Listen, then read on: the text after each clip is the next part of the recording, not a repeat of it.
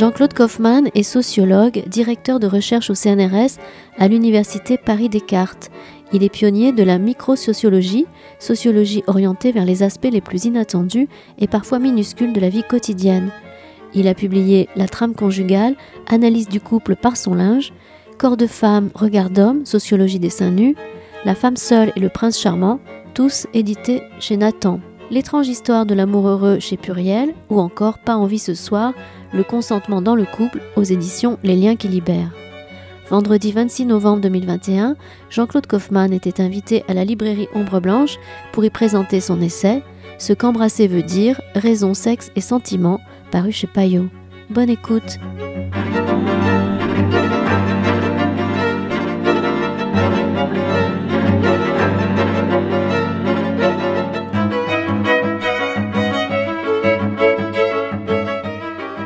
Bonsoir à toutes et à tous, bienvenue, très heureux d'accueillir euh, Jean-Claude Kaufmann pour euh, son dernier ouvrage, son dernier livre chez Payot, Ce qu'embrasser veut dire, raison, sexe et sentiment. Alors Jean-Claude Kaufmann, vous êtes ce qu'on pourrait appeler un pionnier de la, la microsociologie. Énormément de questions vous avez traité dans vos livres. C'est aussi bien le couple à travers son linge, qui était, je crois, un de vos premiers livres. Euh, j'ai apporté ici euh, Corps de femme, regard d'homme, qui était un peu une sociologie des seins nus sur la plage, puisqu'on était dans une époque où, il y avait pas mal à l'époque. L'édition originale. Édition originale, tout à fait, de 1900, je sais plus, 80, 95, voilà. Donc je vous suis depuis vos, vos, premiers livres. Euh, je ne vais pas tous les citer parce que ça nous prendrait évidemment beaucoup de temps. Vous êtes, je crois, toujours directeur de recherche au CNRS, c'est bien cela ou? Honoraire. Ce qui veut dire euh, à la retraite. Mais la recherche ne s'arrête jamais. Quoi. on l'est à vie de toute façon, exactement. Et donc là, dans Sans embrasser veut dire, vous nous proposez bah, une analyse un peu du, du baiser, alors euh, du, fait, du fait de s'embrasser à travers les âges. Vous faites une sorte d'histoire du baiser, on pourrait dire. Peut-être que de, plutôt que de partir en, dans un long développement d'introduction, je vais me permettre de lire le début de l'avant-propos, comme ça on rentrera directement dans le vif du sujet, c'est plus simple. Donc avant-propos, arrêtez les embrassades. Qui aurait pu imaginer qu'un gouvernement ose lancer un tel mot d'ordre. Nous étions donc interdits de baisers, de bisous, de câlins et de caresses. Le nouvel horizon de la vie consistait à établir des gestes barrières et une distanciation sociale. L'autre, l'anonyme croisé dans la rue, le collègue de travail, l'ami, parfois même l'amoureux ou l'amoureuse, était vu sous l'angle du risque qu'il pouvait représenter. Nous devions nous en méfier, le tenir à distance, et jamais, au grand jamais, l'embrasser. Le baiser respirait trop un parfum de mort. Il fallait oublier l'amour, fuir le contact des lèvres. Mais peut-on vivre sans amour, sans baiser?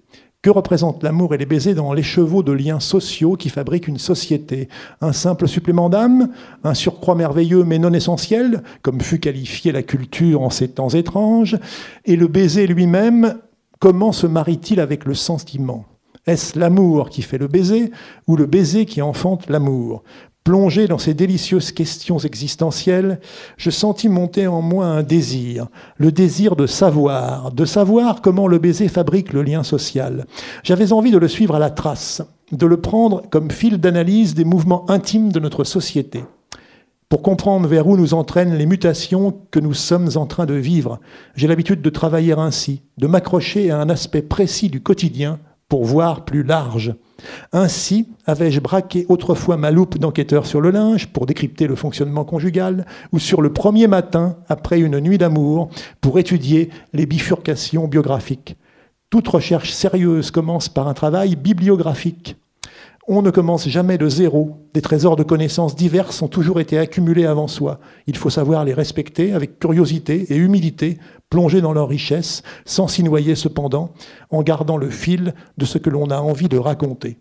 Je dois avouer que concernant le baiser, cette première étape fut pour moi une déception, une épreuve difficile.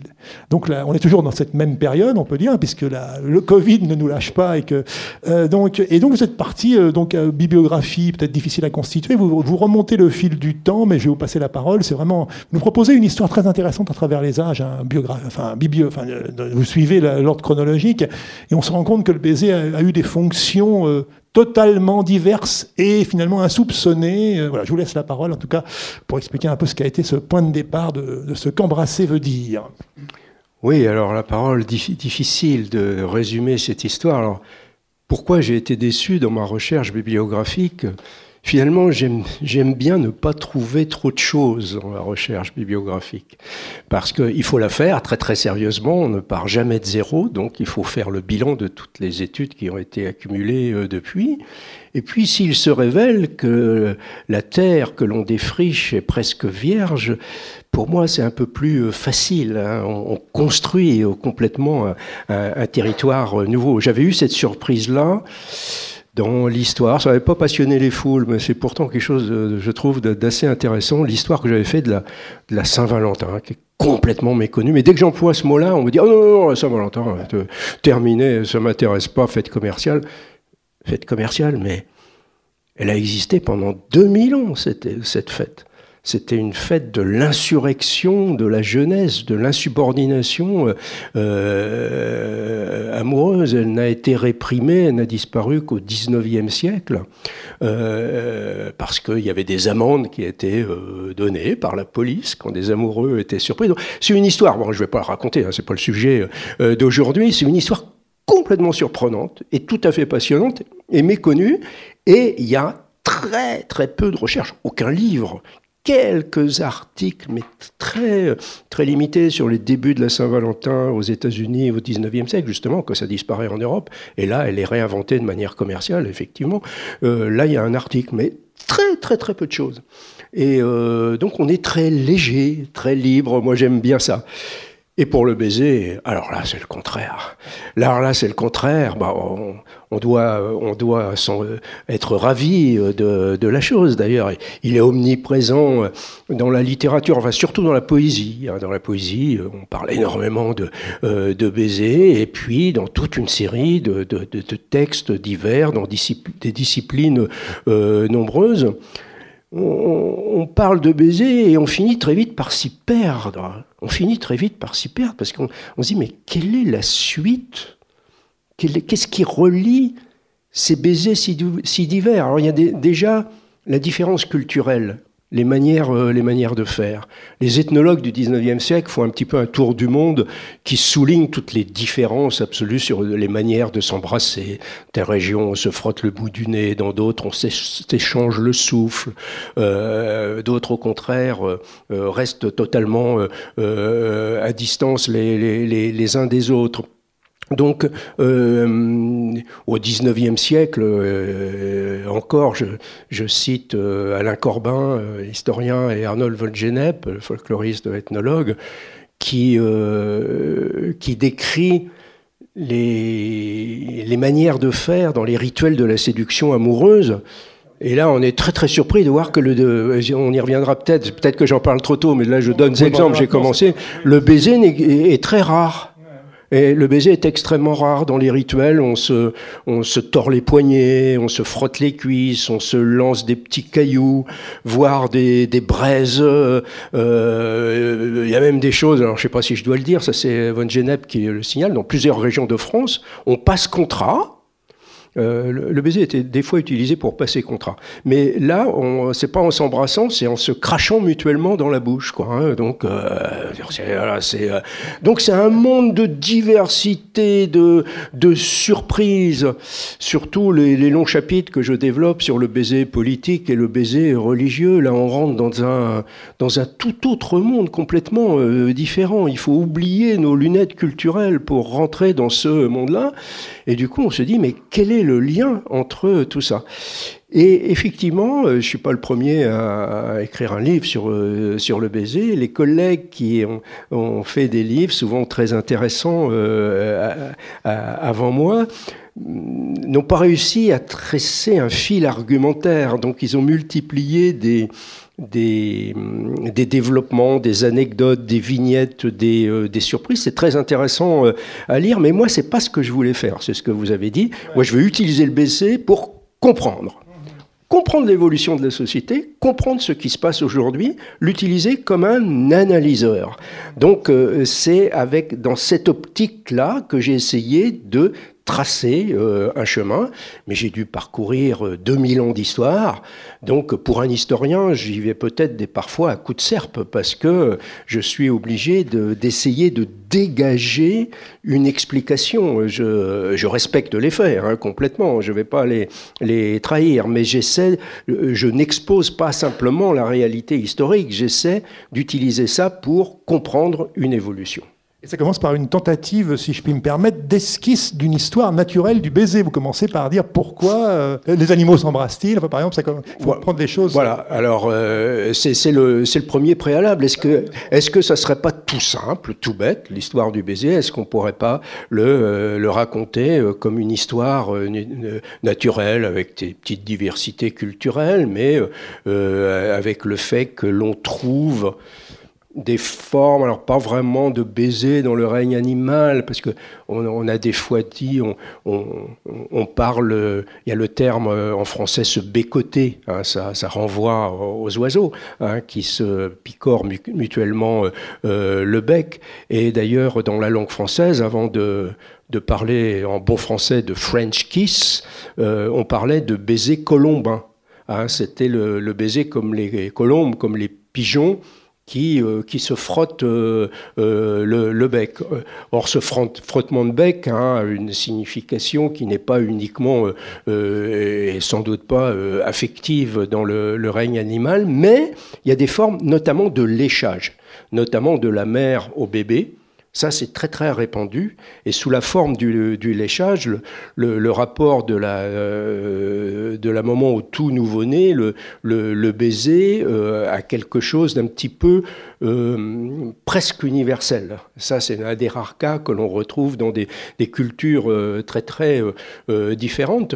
Donc, on aurait pu raconter, peut-être, j'essaie de le faire, et puis au bout de 20 pages à peu près, je m'arrête parce que c'est impossible d'aller plus loin, non seulement parce qu'il y a une diversité culturelle des manières de faire, mais parce qu'il va y avoir une histoire surprenante et extraordinaire du baiser politique, du baiser euh, religieux. Donc là, on n'est plus du tout dans le naturel, on est dans une construction euh, culturel très sophistiqué euh, qui place le baiser à un certain endroit et qui lui donne un, rôle euh, tout à fait important. D'où le titre du premier chapitre de votre livre. Après, on a passé le prologue et l'avant-propos. La politique du baiser, en fait, voilà, c'est-à-dire embrasser l'ordre social. Comment les baisers fabriquent le lien Oui, alors là, on, a du mal à. J'essaie de remonter, j'essaie de se prendre dans l'ordre. Oui, oui, oui, oui, Donc là, on, va, on va schématiser, on va aller très très vite dans dans, l'histoire, mais en quelques mots, en schématisant euh, un petit peu, si on, s'éloigne des siècles de, de, notre siècle et puis des siècles de la, de la modernité, le baiser intime est quand même une chose relativement rare quand même une chose relativement rare. Ça existe, euh, ça existe, je l'ai dit, des fois de, de la mère euh, à l'enfant, ça existe dans la poésie, ça existe dans l'aristocratie, notamment aux périodes euh, libertines, ça existe dans les fêtes de la jeunesse, les carnavals amoureux de la Saint-Valentin, où il y a des rondes où on, s'embrasse. Donc il y, a, quelques endroits comme ça où on s'embrasse, mais ça reste très très marginal. Il est rare. J'ai donné les, les, exemples de Van Genep et, et d'Alain Corbin, et on a un baiser omniprésent dans l'ordre social, parce qu'il est le ciment de l'ordre social. L'ordre social dans la société traditionnelle est très, très, très stable, très euh, répétitif. C'est une structure qui construit les individus. Les individus sont pris dans cet ordre et définis par la place qu'ils occupent dans cet ordre. Et le baiser est un rituel qui cimente le lien de deux manières, c'est peut-être pas très élégant mes, expressions, mais d'une manière horizontale et d'une manière verticale. Alors le baiser horizontal, c'est le baiser qui forge des communautés. C'est-à-dire on se reconnaît dans, des pairs, dans une fraternité. C'est notamment, c'est le plus connu, c'est, euh, même s'il n'est pas si connu que ça, ce sont les chevaliers du Moyen Âge qui s'embrassent sur la bouche mais qui s'embrassent euh, vigoureusement hein, sur, euh, sur la bouche. Et puis embrasser, le mot embrasser il y a bras dedans, hein. il y a bien sûr les lèvres, mais il y a le mouvement du corps. Et là, le, mouvement des deux corps, il, il s'interpénètre c'est un peu fort mon terme. Euh, ça n'a rien à voir avec l'homosexualité. Hein, euh, mais euh, ce que je voulais dire, c'est qu'ils veulent s'intégrer à la communauté par le rapprochement des, des corps. Il y a peut-être d'ailleurs euh, de l'affectif aussi euh, dedans. Là, il y a des débats entre euh, les historiens qui ont traité de, cette question-là. Et puis il y a le baiser vertical. La, société traditionnelle est une société hiérarchique, et donc il y a des positions, des positions supérieures, des positions inférieures. La manière dont on donne ou on reçoit un baiser définit la place des personnes. La personne supérieure va donner à embrasser une partie de son corps. Hein, par exemple, le dos de la main, euh, ça signifie déjà euh, que la personne qui va embrasser le dos de la main est un subordonné, mais il y a un plus bas encore, il peut embrasser les pieds, il peut embrasser le sol qui est euh, sous les pieds, il y a même, encore pire, des baisers d'humiliation, notamment après les batailles, le, perdant c'est le baiser du podex, euh, doit embrasser euh, le postérieur, le derrière du euh, vainqueur. Donc là, c'est tout un monde, c'est tout un, univers qu'on ignore. Et après cette, recherche, je me dis vraiment que beaucoup, beaucoup, beaucoup de films historiques sont totalement trompeurs par rapport à ces détails euh, de la réalité ancienne. Il y a nos lunettes, du, euh, notamment du baiser hollywoodien, qui fait des ravages dans les reconstitutions euh, historiques, et pas uniquement dans des, productions à dessous de, de, bas étage, dans des films de qualité également. C'est plus fort que nous, on va plaquer un, baiser hollywoodien, euh, alors que ce fameux euh, baiser, hollywoodien, on va sans doute y revenir euh, après, eh bien, il date, il date uniquement d'Hollywood, il est vraiment récent. Quoi. Vous analysez, c'est bien aussi bien, la... vous faites une sorte de tour du monde des, baisers également. Vous... Les problématiques, du... on ne va pas s'arrêter sur tout parce qu'on va y passer deux heures, sinon, mais par exemple, la problématique du premier baiser, on peut peut-être s'arrêter sur, cette dimension, par exemple. Alors, le, oui, le, premier baiser. Euh, les, premières relations sexuelles. Qui va avec le mouvement d'approche de séduction aussi. oui, oui, oui. Alors, euh, alors, il y a le premier baiser et puis il y a les évolutions du premier baiser dans les dernières années. Donc tout ça, tout ça est compliqué. Mais euh, pour dire juste un petit mot du, premier baiser, euh, très souvent on en garde un, très bon souvenir, alors que les, premières relations sexuelles, euh, ça se passe pas toujours très bien. Hein. L'émotion la plus, la plus forte, dominante, c'est l'angoisse c'est la peur euh, lors des premières relations euh, sexuelles. Euh, peur de mal faire, peur de toutes sortes. donc c'est logique qu'il n'y ait pas toujours un souvenir vraiment excellent. Alors que le baiser, c'est comme une chose un petit peu, un petit peu gentille, douce. Il y a dans la tradition de la poésie, il y a sucré. Hein, le, baiser, très souvent, les lèvres sont. On goûte les lèvres sucrées. Donc là, c'est comme une friandise, une douceur qui, à la fois, fait partie de l'amour, y compris peut-être du registre érotique, sans toutes les angoisses, sans tous les, risques apparents jusqu'à l'époque euh, Covid. Hein. Alors là, euh, ça, devient la, catastrophe. Donc le premier baiser, il y a très souvent un souvenir très fort qui reste. Il y a un moment quand même où justement c'est important où on bascule dans le côté, euh, dans l'autonomie. Hein. C'est un peu l'époque du grand basculement. Je signale au passage que votre livre est truffé de témoignages hein, de, personnes que vous avez récoltées, euh, euh, vous avez interviewé, vous avez répondu à des enquêtes, mmh. aussi on vous a interrogé. Vous aviez fait un livre, je crois aussi sur le sexe arrobase, enfin 2.0. Sexe amour. Voilà, sexe amour. Donc il y a vraiment, c'est truffé hein, de précisions, de témoignages personnalisés, de, aussi bien de femmes que d'hommes, mmh. toutes catégories d'âge confondues. Donc voilà, mmh. c'est ça qui est intéressant aussi aussi dans, dans, l'ouvrage.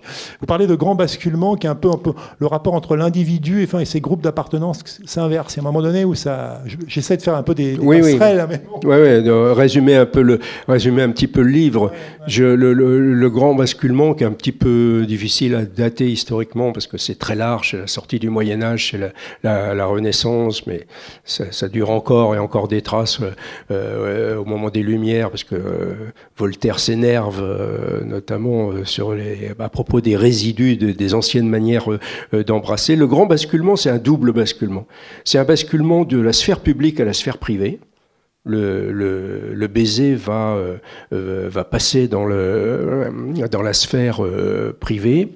Et puis, c'est ce grand euh, basculement qui aujourd'hui pour nous continue à être complètement central, qui est la clé d'explication de l'évolution actuelle de notre société, le passage d'une société du, du, du, tout euh, ce que Louis Dumont appelle le, holisme, le tout, euh, c'est-à-dire du, cadre social qui définit les individus, j'en ai dit un petit, un petit mot euh, juste avant, à une société au contraire qui part de l'individu, centrée sur l'individu, ce qui ne veut pas dire forcément narcissisme et égoïsme, qui peut dériver vers le narcissisme et l'égoïsme, mais qui fait que c'est le modèle qui s'inverse de la société l'identité de l'individu, on ne parle d'identité, on ne parle d'identité, le mot n'est employé, j'ai fait un livre sur l'identité, le mot n'est employé que depuis l'après-guerre. Euh, avant la Deuxième Guerre mondiale, on ne parle d'identité qu'à propos des papiers d'identité. Hein, donc l'État a commencé à parler un petit peu d'identité, à partir, les premiers papiers d'identité d'ailleurs, ce sont des, personnes déracinées, hein. ce sont les, ouvriers avec leur euh, livret euh, ouvrier, et puis les tziganes, euh, parce que dans les communautés, dans les villages, comme tout le monde connaît tout le monde, il n'y a pas besoin de papiers d'identité. Les papiers d'identité commencent à, devenir nécessaires quand l'État se sépare du corps social, donc qui a besoin de connaître ses administrés. Hein, donc il, va commencer à les ficher d'une certaine manière, à les répertorier. Euh, la carte d'identité euh, arrive en France en 1940, hein, c'est le régime de Vichy, mais c'est pas si loin que ça euh, quand même. Et le questionnement identitaire, le fait qui explose aujourd'hui littéralement, hein, qui devient une question dominante, c'est seulement dans l'après-guerre, c'est parce que nous rentrons dans ce nouveau régime de euh, ce que j'appelle l'hyperdémocratie. Hein. La démocratie, c'est pas qu'un système politique, c'est le fait que cet individu est au centre et décide de tout, y compris de sa morale, de sa vérité. Autrefois, il y avait une morale collective que l'individu respectait, ou des fois de, choisissait de ne pas respecter, et puis une, euh, vérité collective. Euh, et l'individu, idem, il la respectait, ou choisissait éventuellement de pas la respecter. Aujourd'hui, chacun a l'obligation de définir lui-même sa morale, sa vérité, son avenir et son identité.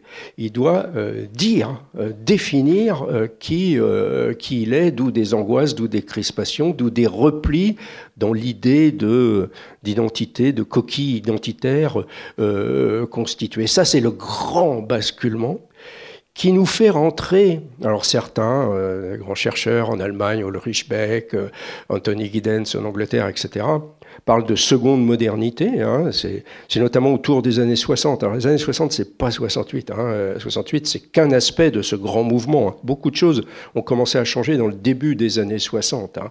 On commence à briser les cadres de l'ancienne euh, société. Et au début, il y a un aspect libérateur de ce mouvement. L'individu se, libère. Dans les années 60, c'est la libération sexuelle et tout ça. Tout ça est joyeux. Et petit à petit, on découvre le prix à payer de euh, cette liberté. Mon livre précédent s'appelle C'est fatigant la liberté. Hein, euh, euh, c'est ce qu'on commence à découvrir aujourd'hui, la charge mentale, surtout pour, pour ceux qui n'ont pas les moyens culturels de, de, de jouer, de, de, vraiment pouvoir assumer toute cette nouvelle société. Alors, je m'éloigne un petit peu du sujet, mais j'y reviens tout de suite. Le livre est construit en deux parties. Euh, euh, la première partie, c'est ce qui débouche sur ce mouvement, ce mouvement d'autonomisation de la société qui produit comme effet un éloignement des autres. on tend de plus en plus à s'éloigner des autres parce qu'on est d'abord soi-même. Hein. On commence de plus en plus à être d'abord soi-même. C'est la principale valeur que l'on transmet dans l'éducation aujourd'hui, l'apprentissage à l'autonomie, ce qui est très étonnant parce que c'est contradictoire avec toute idée de transmission. On dit, euh, les parents peuvent dire au môme, euh, il y a le bazar dans sa chambre, tu vas me faire le plaisir de ranger ta, chambre. Et le môme qui répond, euh, ouais, mais c'est ma, chambre à moi, je la gère à mon idée. Quoi, hein. Et du coup, le métier de parent devient complètement compliqué. Est-ce qu'on assure une discipline où on respecte ce principe d'autonomie? Donc ça, c'est le, c'est le nouveau mouvement. Et pour le lien social, ça se traduit par quelque chose qui est très net. C'est qu'avant de s'engager dans toute relation, qu'elle soit professionnelle, amicale ou amoureuse, il va de plus en plus y avoir un moment de réflexion. Qu'est-ce que j'y gagne à m'engager dans cette relation? Quel est l'intérêt?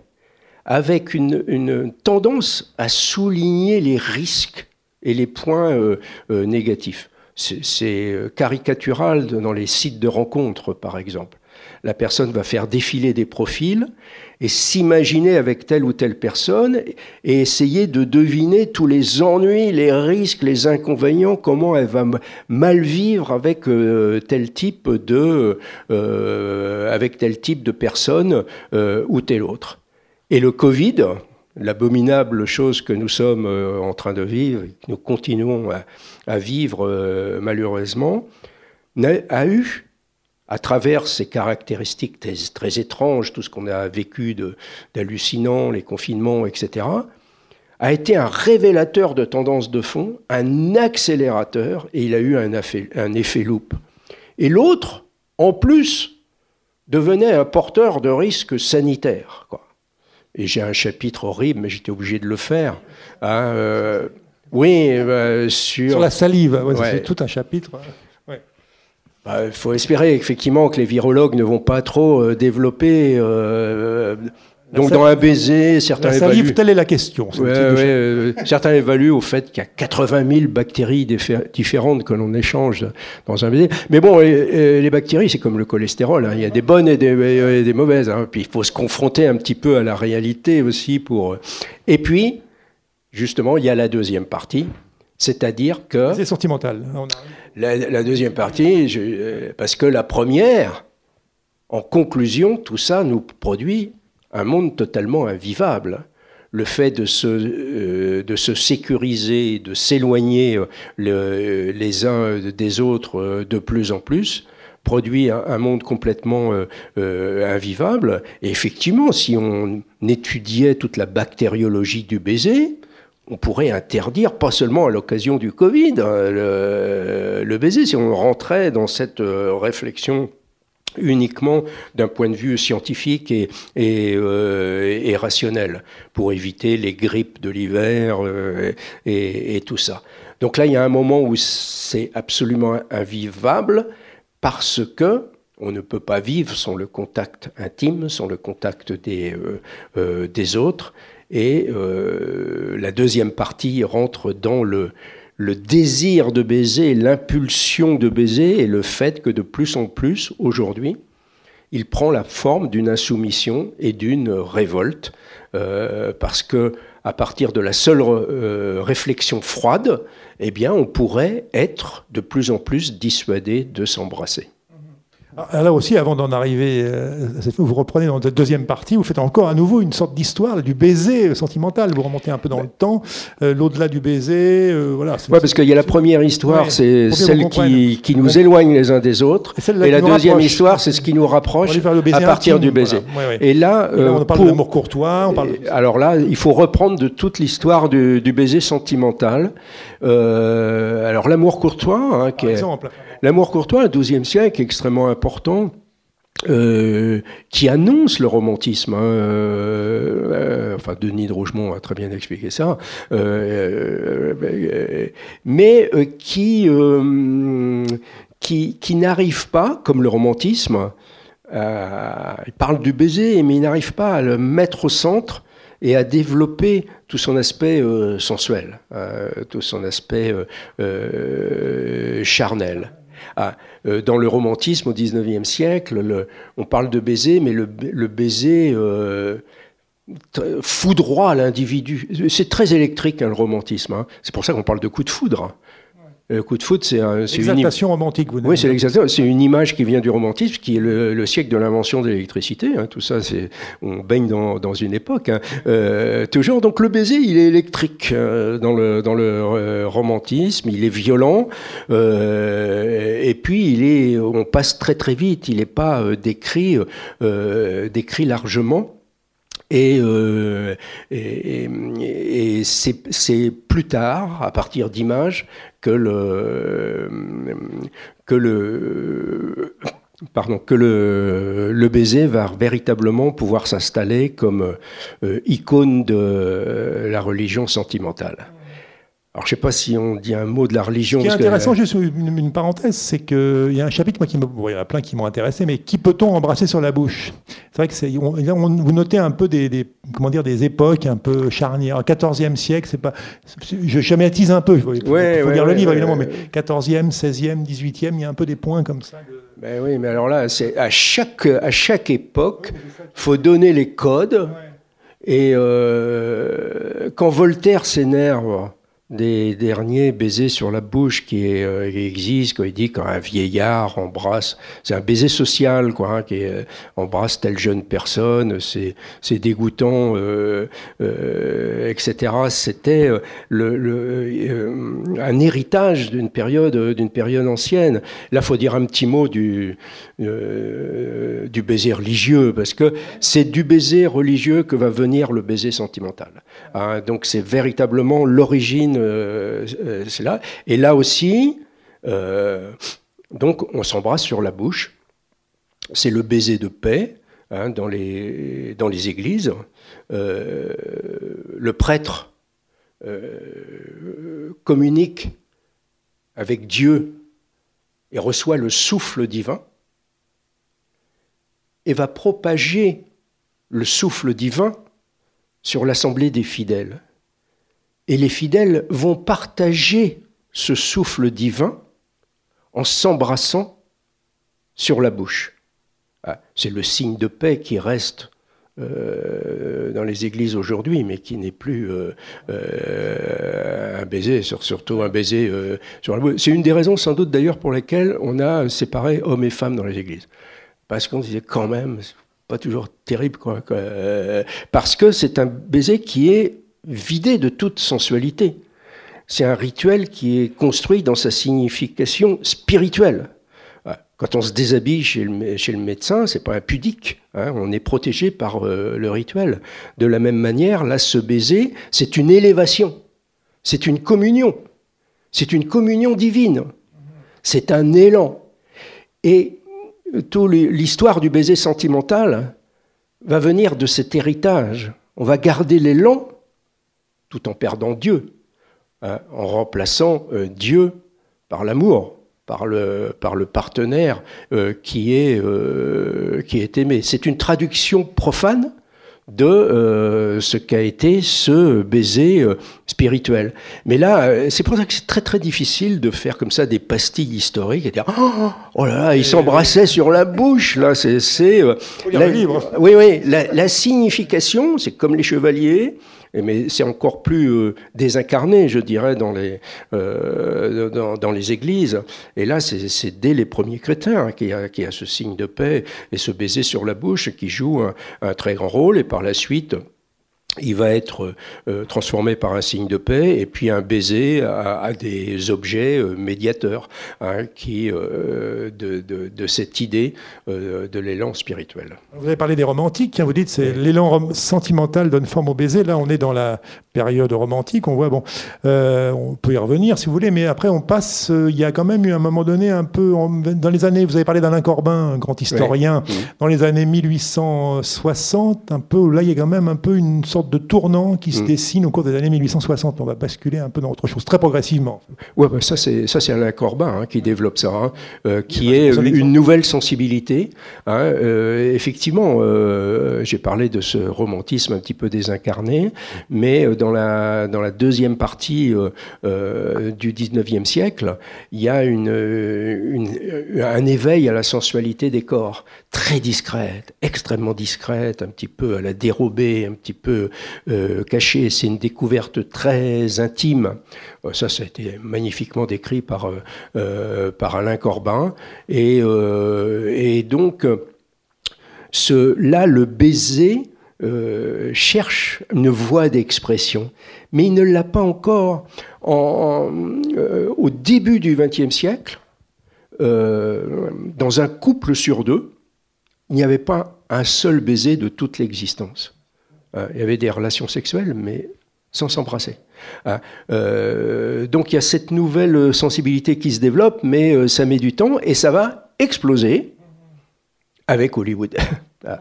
Avec au début du XXe, les romans roses, les romans qui, qui mettent un- qui Oui. font évoluer un peu les choses, qu'on ne passe pas du jour au lendemain de, à Hollywood. voilà. Ça, ouais.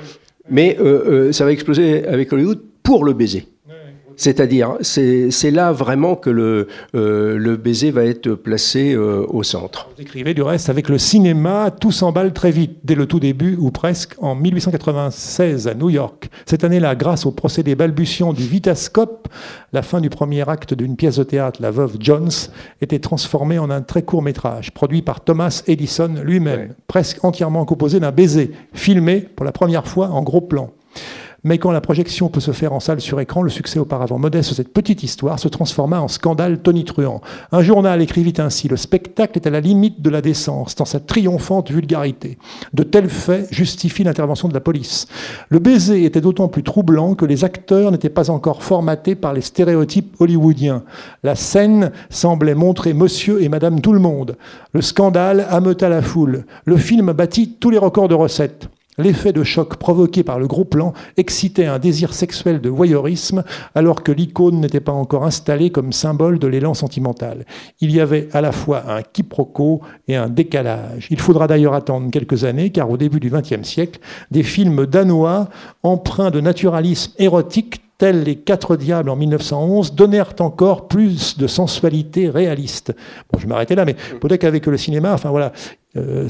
Alors ça, c'est les débuts et qui vont avoir pour effet de déclencher les, les ligues de vertu, quoi, hein, les ligues de censure qui vont se, euh, euh, se mobiliser de, plus en plus et qui vont intervenir codifier, ça va déboucher en quelques années sur ce qu'on appelle le code ACE, qui va surveiller tous les baisers du cinéma. Donc ils sont chronométrés. Hein, ça ne doit pas durer plus de 3, secondes. Les, mouvements du corps sont aussi calibrés. C'est-à-dire qu'un un couple peut euh, euh, tomber dans, dans un sofa, mais il doit rester les pieds euh, calés sur le sol. Les, les, bouches doivent rester fermées et l'idéal, de toute façon, c'est de ne pas les voir. Donc, on va filmer l'homme de dos et euh, de la femme, on va voir un regard euh, éperdu, très expressif. Et en plus, comme il y a souvent une image légèrement floutée, euh, ce regard va donner l'expression sentimentale. Et cette scène va devenir répétitive parce que c'est le même code. Et c'est une scène fixe, répétitive, qu'on va retrouver sur les affiches de films. Et donc, l'image, cette image fixe, va se transformer en icône. En icône de la nouvelle religion euh, sentimentale qui euh, illustre l'élan, l'élan qui euh, emporte et autour du baiser. C'est véritablement l'âge d'or du baiser, hein, qui va durer une vingtaine ou une trentaine d'années, qu'on va croire se poursuivre avec les surprises parties, où euh, dans ce, cette naissance du flirt, la quête principale était, celle de l'échange d'un baiser, alors qu'en fait, euh, c'était l'engagement dans un, tout autre régime du baiser qui allait au contraire le rétrograder par rapport à cet euh, âge d'or de l'icône sentimentale. Interrogation sur la signification, signification c'est vous qui l'écrivez, du baiser dans le flirt. Vous parlez d'une certaine Bab qui tient un journal intime de ses rencontres de 44 à 55, légèrement en avance sur son temps. Elle fréquente les premières surprises parties de l'après-guerre en France et sitôt l'action accomplie, fait les comptes dans son journal, décrit les scènes et restitue les dialogues avec une précision d'entomologiste. Ainsi, ce 6 février 1948 au Jacob, Claude Alain l'a fait danser, puis un jeune homme en gris et à lunettes qui lui déplaît. Enfin arrive un garçon blond assez grand, bien physiquement, avec une bouche sensuelle, magnifique. Bab était déjà conquise. Il m'embrassait le front et la joue sans arrêt. Lorsqu'on éteignit la lumière, suivant la coutume chère au Jacob, il m'embrassa sur la bouche. Il commençait à me plaire vraiment. Ils vont boire un verre, et le beau blond tente de l'embrasser à nouveau. Je m'arrête. Donc là, on est dans l'analyse du, baiser dans le flirt. Alors, euh, qui va euh, introduire dans, euh, dans la réalité d'aujourd'hui, c'est-à-dire le, le, baiser comme un jeu, pour le fun, hein, comme on dit euh, euh aujourd'hui, comme un jeu, mais peut-être comme une, le premier pas d'un engagement, mais d'un engagement qui n'est pas forcément sentimental, qui est plutôt sexuel. Mmh. Ah, une tendance aujourd'hui de plus en plus développée à commencer une relation euh, par, des, euh, par la sexualité et voir si le sentiment peut se développer euh, par la suite. donc dans ce registre-là, le, baiser peut être vu comme un, premier signe. Après, après le, signe, on va boire un verre, hein, qui est une première étape, l'échange de baiser et l'indication que l'on peut aller plus loin. Euh, mais du coup, euh, quelle place occupe-t-il dans, euh, dans, la démarche érotique et sentimentale On ne sait plus trop. Et dans le registre érotique, si on regarde les, les spécialistes de sexologie, le baiser, du coup, euh, il n'apparaît pratiquement plus. Quoi. Il est, euh, c'est sans importance par rapport à d'autres. Ou alors il s'agit du baiser sur les parties génitales. Mais sinon, le baiser sur la bouche, il compte, il compte pour rien. Hein. C'est pas sérieux dans les, dans les pratiques euh, sexuelles. Du coup, la, la, place du baiser aujourd'hui apparaît complètement indécise, flottante. Euh, simple et joyeuse, pas empreinte d'angoisse et de problèmes comme peuvent l'être la sexualité, euh, mais comme ayant été rétrogradée de sa grandeur passée. Mais vous avez quand même un chapitre qui dit la discrétion trompeuse du baiser. Donc finalement, il est peut-être très discret, mais il est toujours. Euh, oui, non, alors. Donc là, on arrive vers la fin qui est quand même, il y a un happy end dans le, livre. Hein.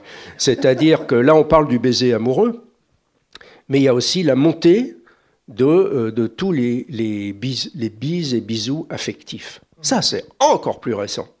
C'est très récent. C'est euh, à partir des années 60 hein, euh, aussi qu'on voit ce développement de, des touchés affectifs, des caresses, des, des bisous, des baisers aux enfants, mais dans la pratique du couple également. Et ça rejoint ce que je développais tout à l'heure cette société euh, très dure mentalement de l'individu qui, qui est au centre dans une logique un petit peu euh, concurrentielle, d'évaluation euh, permanente, etc., c'est très destructeur. ça produit de la fatigue mentale et de la destruction de l'estime de soi. Et on a besoin sans cesse d'être réparé, d'être rassuré, d'être caressé. Quoi. Le chez-soi, de plus en plus, est un lieu de réassurance, de réconfort. Et l'idéal, c'est que ce chez soi soit un petit monde d'amour où il y ait en plus une attitude euh, caressante, enveloppante de euh, un petit monde, une, utopie un petit peu de la douceur euh, caressante dans le chez-soi. Quant au baiser amoureux, je disais, il peut être rétrogradé aujourd'hui, mais quand on interroge notamment les, les jeunes, on est assez surpris de voir, notamment j'ai participé à un petit sondage sur le, romantisme aujourd'hui. Alors quand on interroge les gens, on dit est-ce que l'époque est romantique? Réponse immédiate, non. L'époque, elle est mercantile, elle est cynique, euh, non, pas romantique. Et vous, personnellement, ah ben moi, je le dis pas trop, mais si, ou j'aimerais bien. Et ils commencent à définir ce qu'ils attendent par romantisme. Alors, pas du tout le romantisme du 19e siècle, qui était, il euh, faut, s'en souvenir quand même, qui était noir, qui était violent. Je parlais de, de coup de foudre, mais c'est aussi euh, l'image du chagrin d'amour, l'image de la mort. C'était l'élan sentimental au risque de la mort. Aujourd'hui, ça, euh, ça fait pas du tout envie. On souhaite un petit peu l'élan, mais également le bien-être et, le bonheur.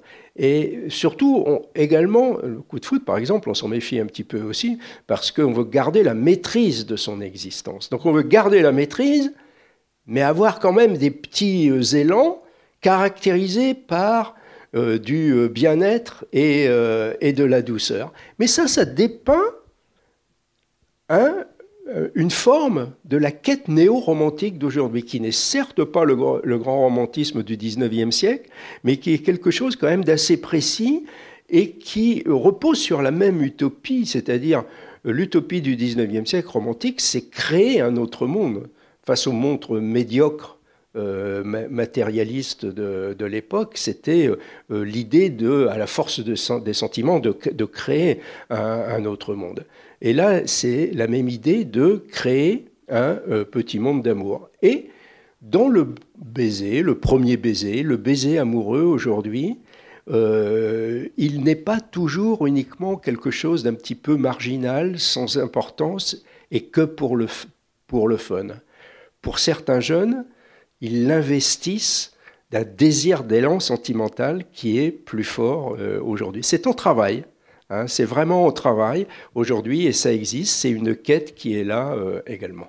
C'est une sorte de nouveau romantisme, un romantisme caché, vous l'appelez, je crois. oui, euh, alors c'est un romantisme qui est euh, plus, euh, plus coloré. Certains vont s'en moquer un petit peu parce qu'il a perdu la grandeur de, de l'élan romantique du, du, 19e siècle. mais ça, n'empêche pas que ce soit quelque chose de, de très fort. On est dans une société qui a besoin de douceur et de caresse, ce sont euh, des valeurs extrêmement fortes, extrêmement fortes, et euh, euh, c'est un élément important. C'est un romantisme de la douceur et de la caresse, effectivement. Vous parlez de contre-champ romantique. Le baiser est un contre-champ romantique. Oui, alors le, ce n'est pas une formule, c'est vraiment ce qui le qualifie. Non, c'est pas une formule. pour moi, je le dis, le, le baiser aujourd'hui, il devient anti-moderne, parce que le cœur de la modernité, c'est l'autonomie individuelle, avec sa grandeur. C'est un héritage des Lumières. C'est l'autonomie individuelle fondée sur la rationalité. Donc regardez les choses en face, avec les instruments de la science. Hein, euh, regardez ce que produit un baiser, surtout en période d'épidémie, etc., etc. Donc c'est euh, ça, c'est le, cœur de la modernité aujourd'hui. Mais à, à, pousser trop loin, on crée une société trop froide, trop dure. Et à certains moments, il y a une impulsion, un désir euh, comme le désir de fête, hein, d'une certaine manière. Qu'est-ce qui se passe dans une fête? Il y a le terme on se lâche. C'est exactement la même chose. C'est comme si on fonctionnait avec deux cerveaux. On met entre parenthèses un temps le cerveau euh, critique et rationnel pour euh, laisser s'exprimer le cerveau sensible qui va établir le contact sans calcul, rentrer en contact avec l'autre, s'oublier soi-même, se dépasser pour toucher.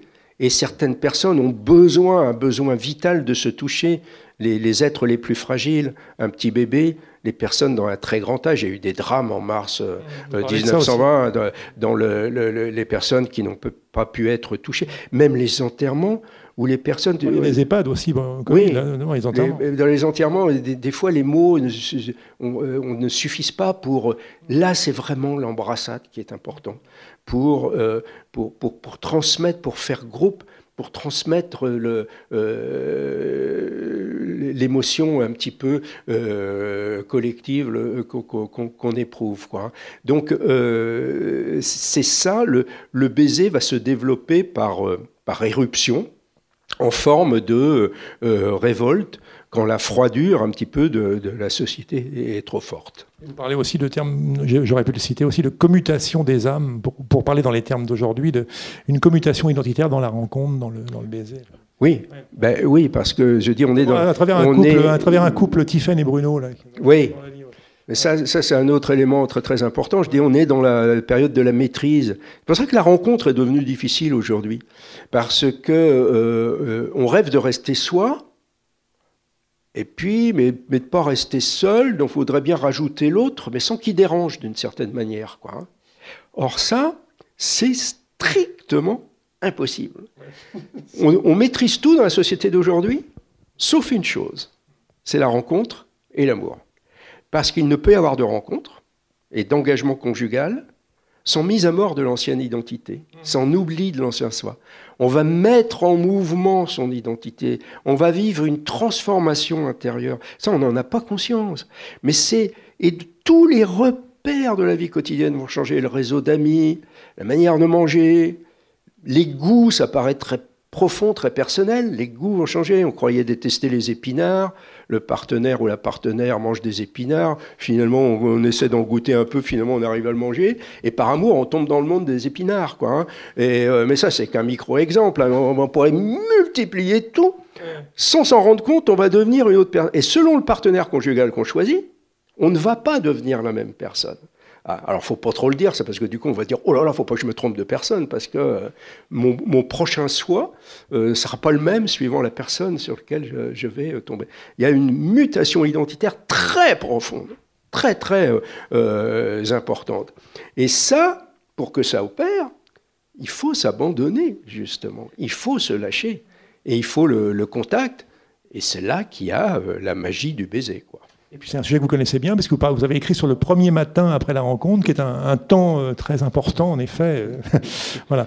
on va peut-être vous passer la parole, parce qu'on parle, on parle, mais avez-vous des, questions, des remarques, des réflexions pour euh, Jean-Claude Kaufmann à propos de ce que vous venons d'évoquer On d'un peu de brosser un peu l'idée du livre, mais il y a bien d'autres choses. Évidemment, je vous invite vraiment à le lire, c'est très intéressant. Très bien écrit en plus. Oui, monsieur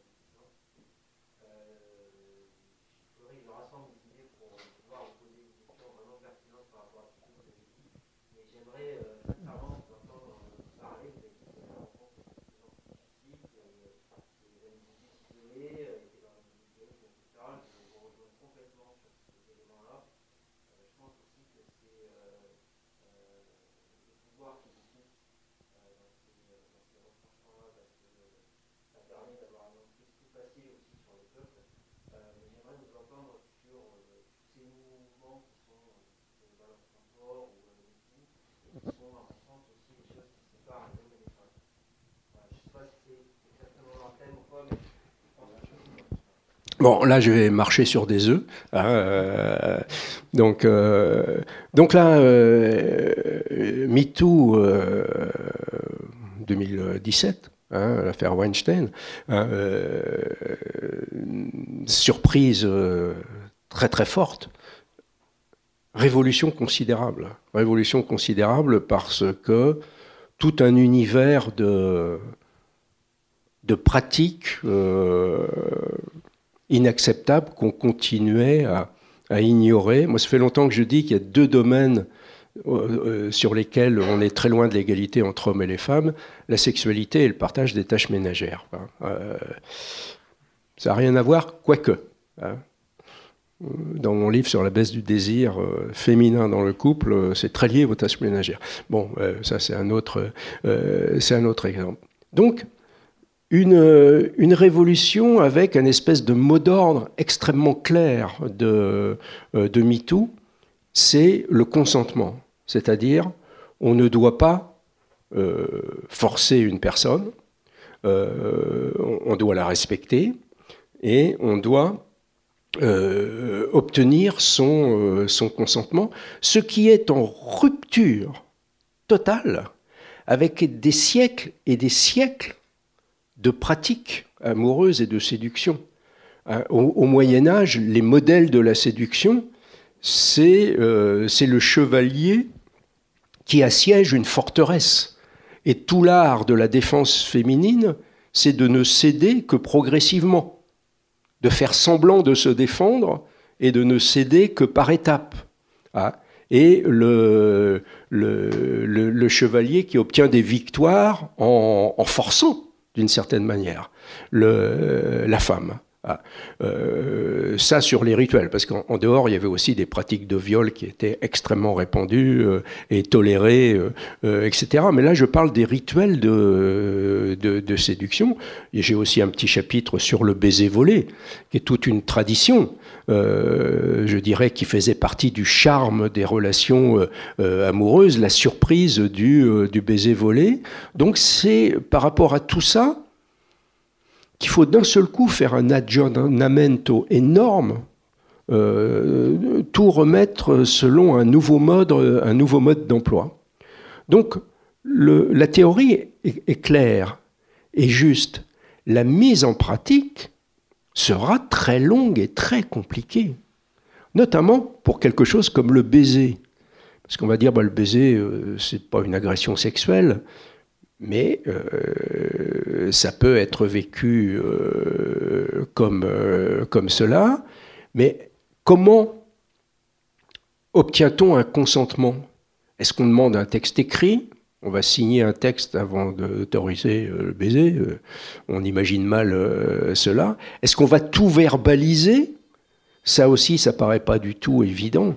Est-ce que on ne brise pas euh, la magie de l'échange dans la rencontre, si on doit verbaliser, est-ce que tu as envie que je t'embrasse?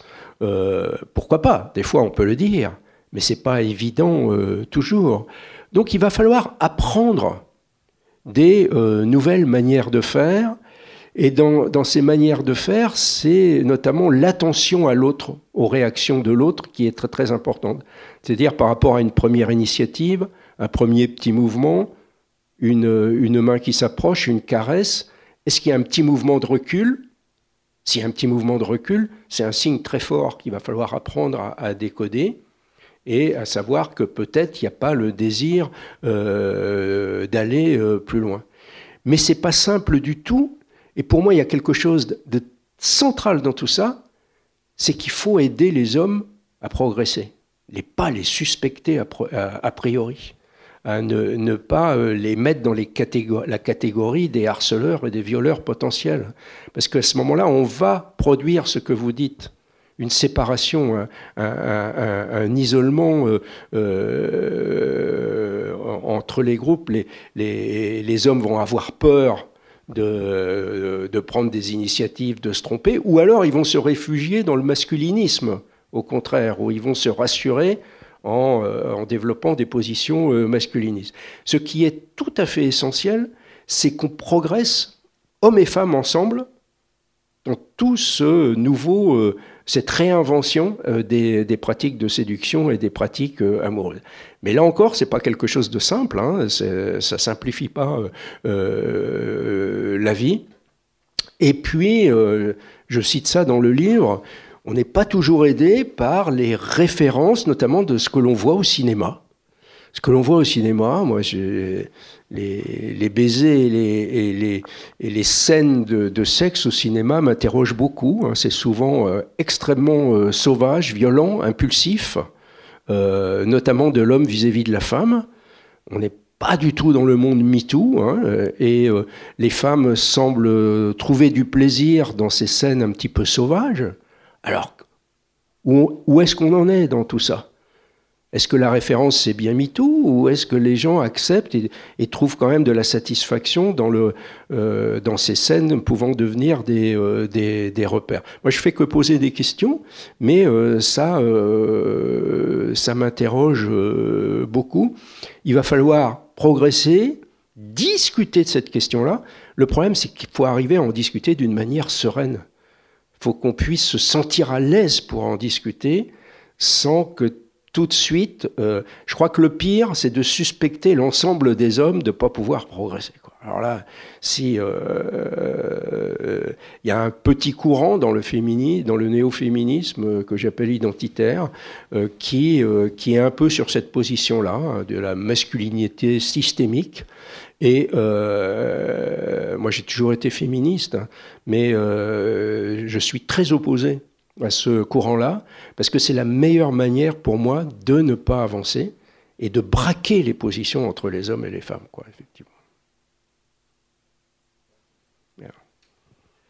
D'autres questions, euh, réflexions, remarques, euh, idées euh, Oui, monsieur Que va changer le Covid Est-ce que vous pensez que rien ne sera plus comme avant et que l'Église est finie Ou au contraire, qu'une fois les vaccins, les médicaments, que sais-je, l'épidémie arrêtée, on aura tellement envie de toucher l'autre qu'on reviendra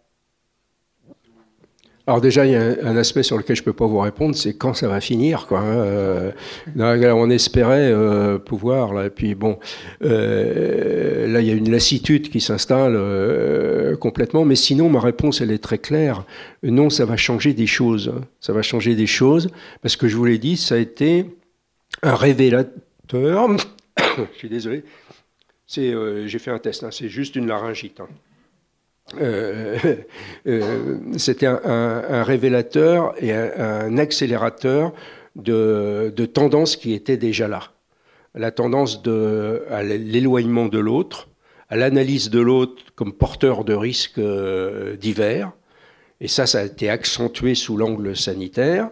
Et donc, après, après la sortie de crise, oui, il va y avoir un petit moment, comme on l'a eu un tout petit peu cet été, de désir de, revanche, de rattrapage, euh, de désir un petit peu festif. Mais euh, ça, ça va être un petit peu un épiphénomène par rapport à une tendance, une tendance de fond où, euh, effectivement, cette tendance à l'éloignement de l'autre va continuer à s'accentuer. Je suis, euh, je suis désolé euh, de, dire ça, sauf que je dis bien dans la deuxième partie que le baiser en forme de, révolte, ça c'est incalculable, on ne peut pas savoir quand, il va euh, émerger et, se manifester. Ah, autant la tendance à l'éloignement, elle est un petit peu régulière, autant l'impulsion, le, désir du, contact, des, des, de retrouvailles, peut se cristalliser de manière imprévue et, surprenante. Quoi. Mais ça, justement, je ne peux pas le prédire quoi, à l'avance.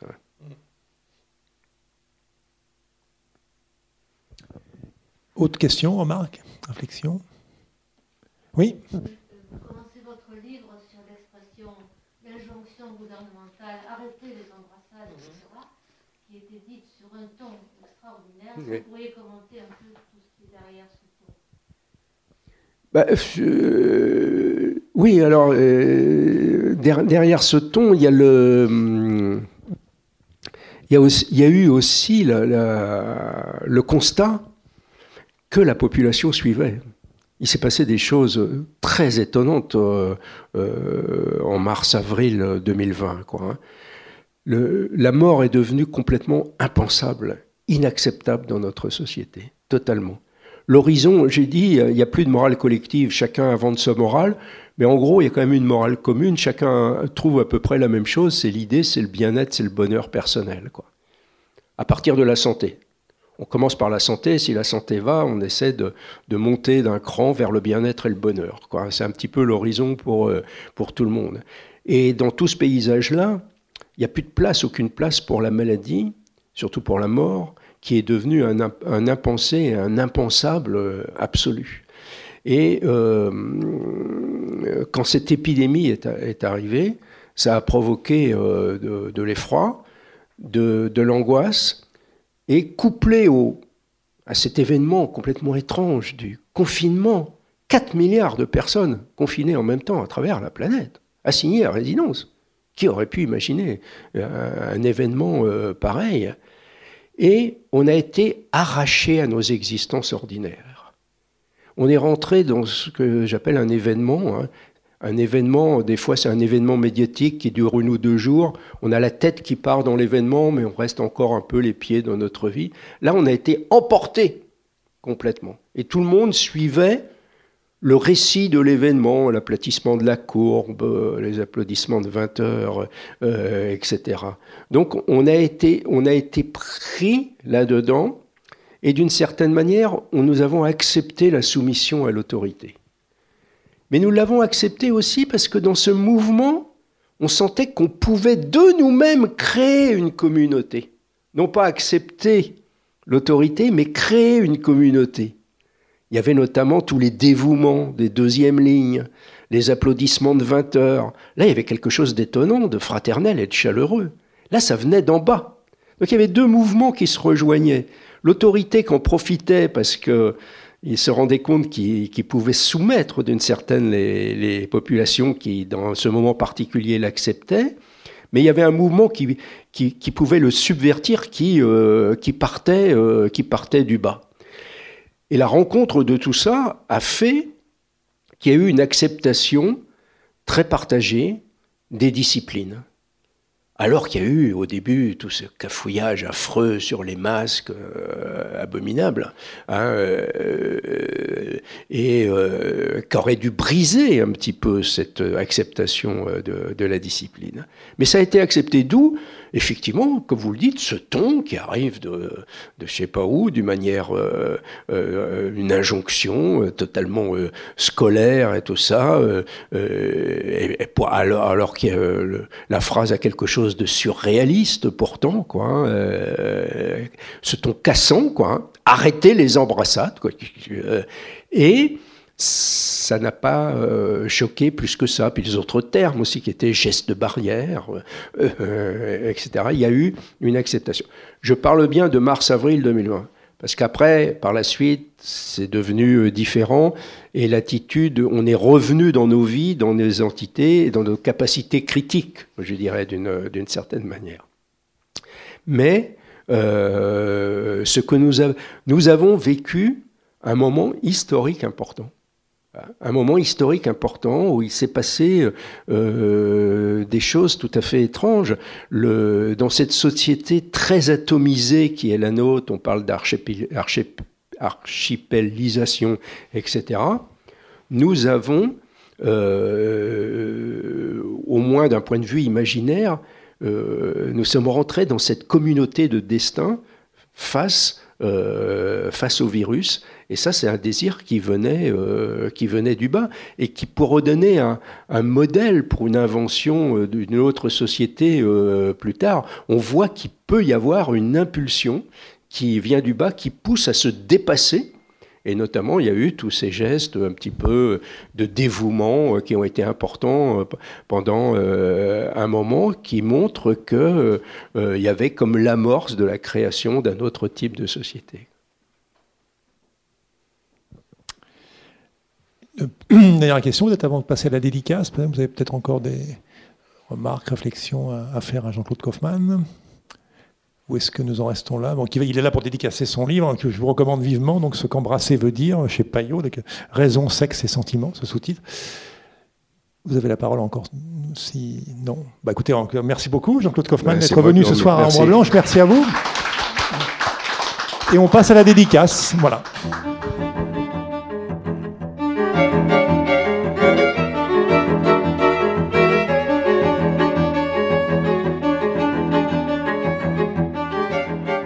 D'écouter à l'instant Jean-Claude Kaufmann, auteur de l'essai Ce qu'embrasser veut dire, raison, sexe et sentiments, aux éditions Payot, lors d'une rencontre à la librairie Ombre Blanche le 26 novembre 2021, réalisée et mise en onde par Radio Radio.